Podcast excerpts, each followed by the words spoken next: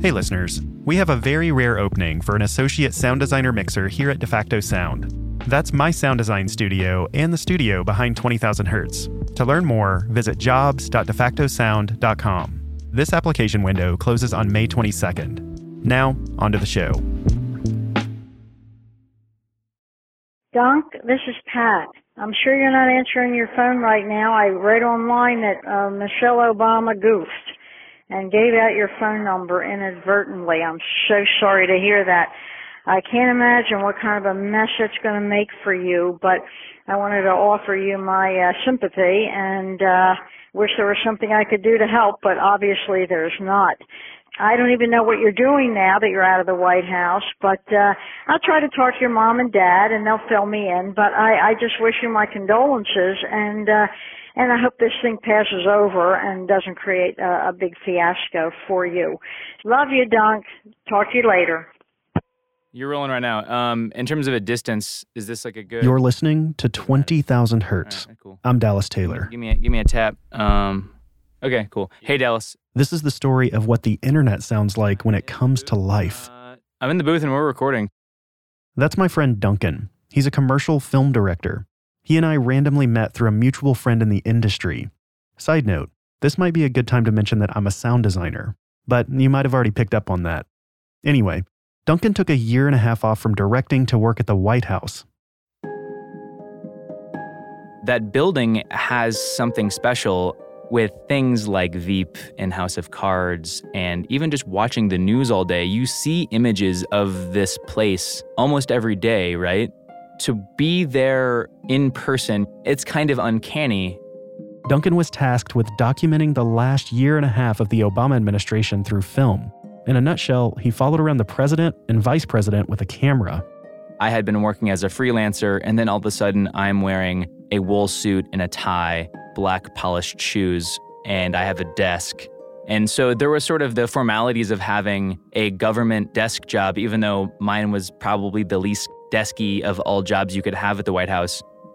You're walking down the West Colonnade and the West Wing. These are images from history. JFK walking down the West Colonnade. You see world leaders walking down these hallways and photos in the Oval Office or in the West Wing. I'm here now. How did this happen? So, how does a commercial director end up in the White House? Well, Duncan originally got involved in politics by volunteering for the Iowa caucus back in 2008. This later led him into an internship with the photography department under Pete Souza, who was the chief White House photographer for both Reagan and Obama. After the internship, he went back to commercial directing, but the thought of public service kept nagging at him, so he eventually found himself back on staff under the video department. While it's easy to imagine being in awe of the history and importance of the White House, it's harder to imagine actually working there.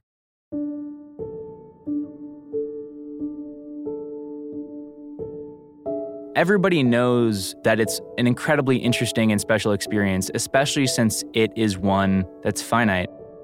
You're soaking it in, but at the same time, there is so much important work to do that you can't really get caught up in thinking about, oh my God, I'm here right now.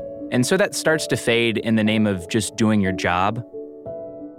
The beginning of me working at the White House, there was sort of this duality of boring bureaucracy onboarding process. But the second week of work, I was flying on Air Force Two across the Atlantic to Ukraine with the vice president. My boss, I think he knew it was going to be like sink or swim, let's throw you in real fast and see how you do. Working at the White House can be an amazing opportunity and experience. Duncan was working around some of the most influential people in the world on a daily basis, but it was only temporary. There's this adrenaline high that you have when you're there, and all of a sudden it's done and gone. I, Donald John Trump, do solemnly swear that I will faithfully execute that I will faithfully execute the office of President of the United States. After inauguration, we all left the government and I moved to Los Angeles. I was back working in my commercial directing career space. It was May and it had been a couple months since I had left government. And I got this opportunity to fly to New York and help Michelle Obama and her team out for an event for College Signing Day But it's while Duncan was working on that project for the former First Lady that something strange started to happen. My phone's buzzing and I look up at it and it's some unknown phone number from Nebraska or something. And you're having a conversation with somebody, unknown phone number, it's like press decline. And as soon as I press decline, there was another phone call. Then it's like as soon as you press decline, another call's there. Florida decline, Montana decline, Illinois, California, Nevada, Maine, South Dakota, Ohio, Florida again, Russia, Iran, the UK, Jamaica, Croatia. As a preoccupied Duncan struggled to figure out why his phone was blowing up, one of his colleagues tried to get his attention. Hey, dude, uh, we're talking because I was staring at my phone, baffled, and I'm just like tapping, like tap, tap, tap, tap, tap. Immediately, I just try to get my phone on airplane mode because it is like every second there's 12 calls coming in your voice mailbox immediately fills up. All of a sudden, you look at your text messages, and it's all of these people sending messages that sometimes don't even make sense. Duncan had no clue what was happening. Did his phone get hacked? Why is he getting calls from all over the world? All he knows is it's probably not good. I'm trying to be calm, and I'm also there to do a job, but this is probably really serious. So at some point, somebody says, oh God, Duncan's number just got tweeted out on Michelle's account with 7.6 million followers. And then everything clicked. I didn't get hacked. I don't have a virus. Just one of the most visible public figures in the world tweeted my phone number with zero context. I better brace myself. So, just how did Duncan's number get tweeted out on Michelle Obama's account? Sometimes the First Lady and President Obama do write their own tweets and Facebook messages, and usually when they do that, they sign off MO or BO. In this case, running the Twitter was just a part of the general staff operation. We were all there to support the First Lady in what she was doing that day, and we're exchanging photos and Snapchats and boomerangs and phone numbers. And in that process, my phone number ended up accidentally tweeted on Michelle Obama's account. She didn't do it. It was just sort of like a part of this process. And so she was unaware in the moment that all of this happened. With a single tweet, Duncan's cell phone number was shared with millions of users throughout the Twitterverse. Imagine your phone number appearing on the social media account of one of the most public figures in the world, even for just a few minutes. What would that be like? People are curious. They want to know what that is. People make goofs on the internet all day, and especially people that are high profile. Things happen. It's like Sean Spicer tweeting out what was maybe his Twitter password, or Covfefe, that's a whole other thing. All of a sudden, you look and there's just a phone number. That's it. Is it a code to something? What is this? What are people gonna do? They're gonna call it. If you looked at Twitter on that day, there was so many crazy thoughts and ideas and conspiracies about what this was. The internet loves a good mystery. And without any context surrounding the number, curious First Lady fans and trolls alike could hardly resist. Of course, Twitter trolls are usually constrained to a set number of characters on a single platform, but this was Duncan's real cell phone number, providing a portal beyond Twitter and the internet. As you can probably imagine, the texts and voicemails Duncan received were overwhelming. There were, of course, prank callers, as well as curious and nasty messages and nonsensical texts, but Duncan also received legitimate inquiries from national news organizations. When you have news stories being written about you and there's New York Times reporters calling you and texting you, it's a crazy thing because I'm not a person that's in the public eye really ever to all of a sudden have your entire life thrust upon this global internet stage it's a complete loss of control. Reading a news article about yourself on the New York Times on a day when you did not expect anything even remotely like that ever happening, it's a jarring experience. New York Times headline May 5th Michelle Obama tweets phone number of former White House staff member. Any White House employee would likely appreciate a public shout out from the former First Lady, but this probably wasn't what Duncan Wolfe had in mind. Yeah, that's for sure. At first glance, this might just seem like a humorous accident, but for Duncan, it became much more than that. It was an invasion of privacy and a shocking loss of control. That day, I basically just threw my phone into airplane mode and do not disturb. That night, I went out with my friends. I tried to have a drink and calm down, but I remember getting up into my hotel room and the door shutting and feeling isolated in a way that I had never felt before. The control that was just stolen from my life for a moment and in such an aggressive and big way. This is the kind of thing that nobody else in my life has experienced this. And so there's almost no touch point for anybody to say, hey man, I get it. I've been there. A lot of my friends thought it was funny, and I get why they thought it was funny because they also just didn't quite realize the impact that something like this could have on your psyche. And meanwhile, I realized that my mailbox is full. What if I leaned in a little bit and just listened to what some of these people had to say, read some of these text messages? And we're going to play some of those voicemails and text messages in just a minute.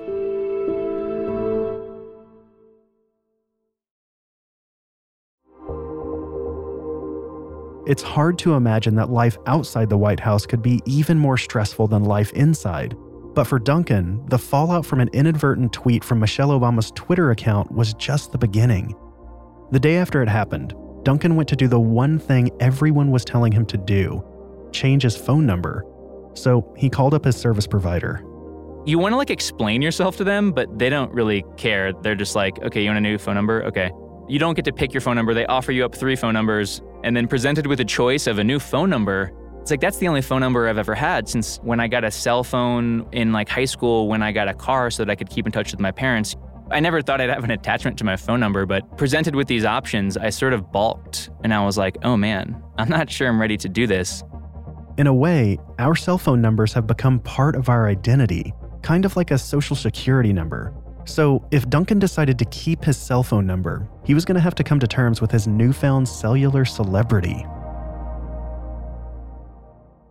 I was starting to come over the hump about realizing that it was maybe really interesting to have all of these voicemails and text messages this is such a weird thing that happened to me. What if I leaned in a little bit and just listened to what some of these people had to say, read some of these text messages, because it says something really interesting and unique about the time we're living in. And maybe I could make some interesting art project with all of this material.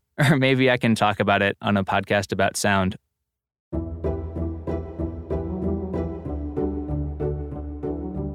Duncan tried to make the best of a bad situation by approaching it with a sense of curiosity. Who were these people calling him? What were they saying? And why did they want to contact a number randomly tweeted out on the internet? So many different kinds of people called me. Certainly, I had folks that were not politically aligned with me. And no good rotten traitor. Hey, give me a call, you but also weird stuff too. There's one of the guy, he has a little soundboard of Obama reading the narration for one of his books, but like cut up in a way that makes the president sound stupid or weird or something. Because I, I think you're getting right at, at my point here. You've lost your way, brother. You don't understand. You have some good ideas. Some people took it really seriously, some of them were funny. I'm pretty sure it was Barack Obama. Oh, shoot. Someone had called. I heard he was like, sorry, not available right now. Oh, shoot. And then sometimes it's some kids at what seems to be like a slumber party and they're like prank calling me. That's what I wanted to do. so I actually answered and I was like. I'm not a creepy stalker. Duncan received so many calls from unknown numbers that one literally came in while I was interviewing him five months after the tweet. You can, I don't know if you can hear it. I'm getting a phone call from Take it. Hackensack, New Jersey. All right, hold on. I'm gonna. Here, I'll call you right back. One second. Okay, I'll be here. Hello. Hello. Hello. Hello. Hello. Yep. Who's Yes. who's this? Hello. Arr, matey. Did they hang up? Uh, so it was a guy that was like, "Hello, hello," and then he just goes, "Arr, matey," like a pirate, and then hung up. You know what I mean? So like, oh, he's calling back again right now. See, this is the thing. It's like you do want to engage with people, but I don't really want to be fueling a bunch of trolls by picking up and letting them know that, like, I am available to be harassed. That's what happens when you pick up the phone and you do engage. Even after Duncan started listening to the voice messages, it still didn't answer all of his questions. Why would someone be motivated to call a random number tweeted out by a celebrity? He dove in a bit deeper to find out. This was when I was starting to become interested in like who these people are, why are they calling, what's their motivation, what is this really? So this guy called me and then I didn't pick up. Well, let's call this guy back. Yeah, who is this? You, you, well, you called you called me, so. I called a lot of people. I don't know who I know. Um, my, my name's Duncan, and you, you called me you called me about an hour ago. He was playing as if he doesn't know that I have thousands of calls coming in, and it's so obvious why he called me. And then I got to sort of interrogate him for a second in like a casual way. And you, you, you called me about an hour What ago. do you do now? Because I run, I run a, I run a organization. I follow, I follow a lot of people the last uh, hours. What, what do you do for? Uh, what's your job? What's my job? Wh- why is that relevant? It takes like 10 minutes, but then he caves and he reveals it all to me. I'm just sitting with the computer, reading through the news. Oh, somebody, Michelle Obama. Oh, she's probably making a documentary about herself, about her family, because she tweeted out a phone number by mistake. I was just like the famous number. Now let me call it. Let me see what I get to if I call it. I was just curious how you would uh, respond to such a thing. The more and more we talked about it, the more and more he started to realize that, like, oh, me, Duncan, I'm a human. This caused a lot of stress, and he started to feel bad. And at the end of it, he was apologetic and he was even offering to buy me dinner. I, I hope you forgive me. No, I, I'm not. I'm not angry at all. I'm like, I'm honestly just curious. And I mean, what you just said is really interesting to me. It's just like, I'll tell you, it's not even nice. It's not even nice what I did. That's why at the beginning of the phone call, I felt bad what I did. That's why I was trying to twist it. That I called you. It was nice. We actually ended up having this real conversation. In addition to the countless calls and voice messages Duncan received, he also got a huge amount of texts. Two days ago, just a text message from 980 area code, Michelle, comma, baby, comma, is this you? Question mark. And a lot of them don't make sense like, hi, next message, hi, next message, you Obama, next message, you Obama. 585 area code, are you friends with Michelle Obama? 206 area code, hi, I hate your husband Obama, Obama spelled O B O M A. 571 area code. You're cool AF! Exclamation point. I wish former First Lady gave my number away. Can't wait for prom. See you there, smiley face. JK, that was stupid if so, sorry. Will you please send me photos of the Obamas, specifically Barack, from 408 area code? Here's the one from my local news station growing up. Hey there, I work at KSDK Channel 5 in St. Louis. We saw Michelle Obama tweeted just your phone number out a little bit ago. We want to see what your day has been like since then. Also, delightful text messages like this one from 619 area code that says, I'm taking a poop like you. Uh, okay. Despite the curious content of some of these messages that people were sending to Duncan's phone, the sheer volume makes it clear that lots of people were fascinated by the tweet. What is it about events like this that inspire people to reach out? It all depends on how people viewed the number and what they thought that number was. And it almost has nothing to do with me. It has more to do with people wanting to feel like they're a part of something. All of a sudden, through this tweet and my phone number, it allows people to feel like they have a connection to this celebrity figure, even though most of them probably do know that voicemail is not going to be listened to by the First Lady. It still lets them participate in this cultural internet process. Duncan's experience speaks to the awesome power and challenges that come from the internet age. One tweet, nothing more than a quick accident, was enough to set off thousands of calls and texts from strangers around the world.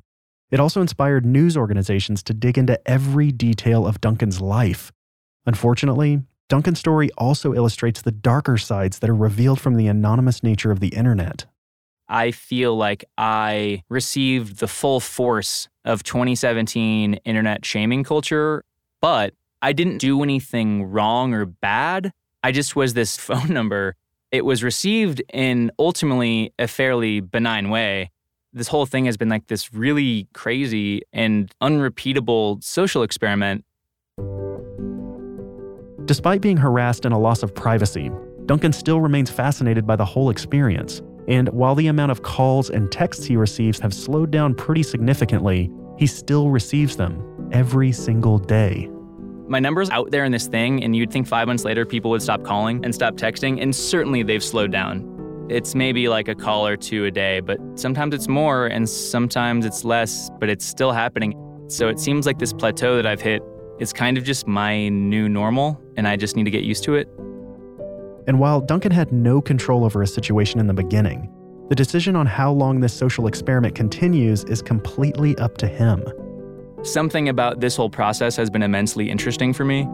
What happened to me hasn't really happened to anybody else in this kind of way before, and so I'm feeling like, as much as it really was terrible for me, it's also like a privilege to be this vessel through which this weird experiment can happen, and I'm yet unwilling to just stop it. So as soon as it becomes unbearable, it's as easy as changing my phone number.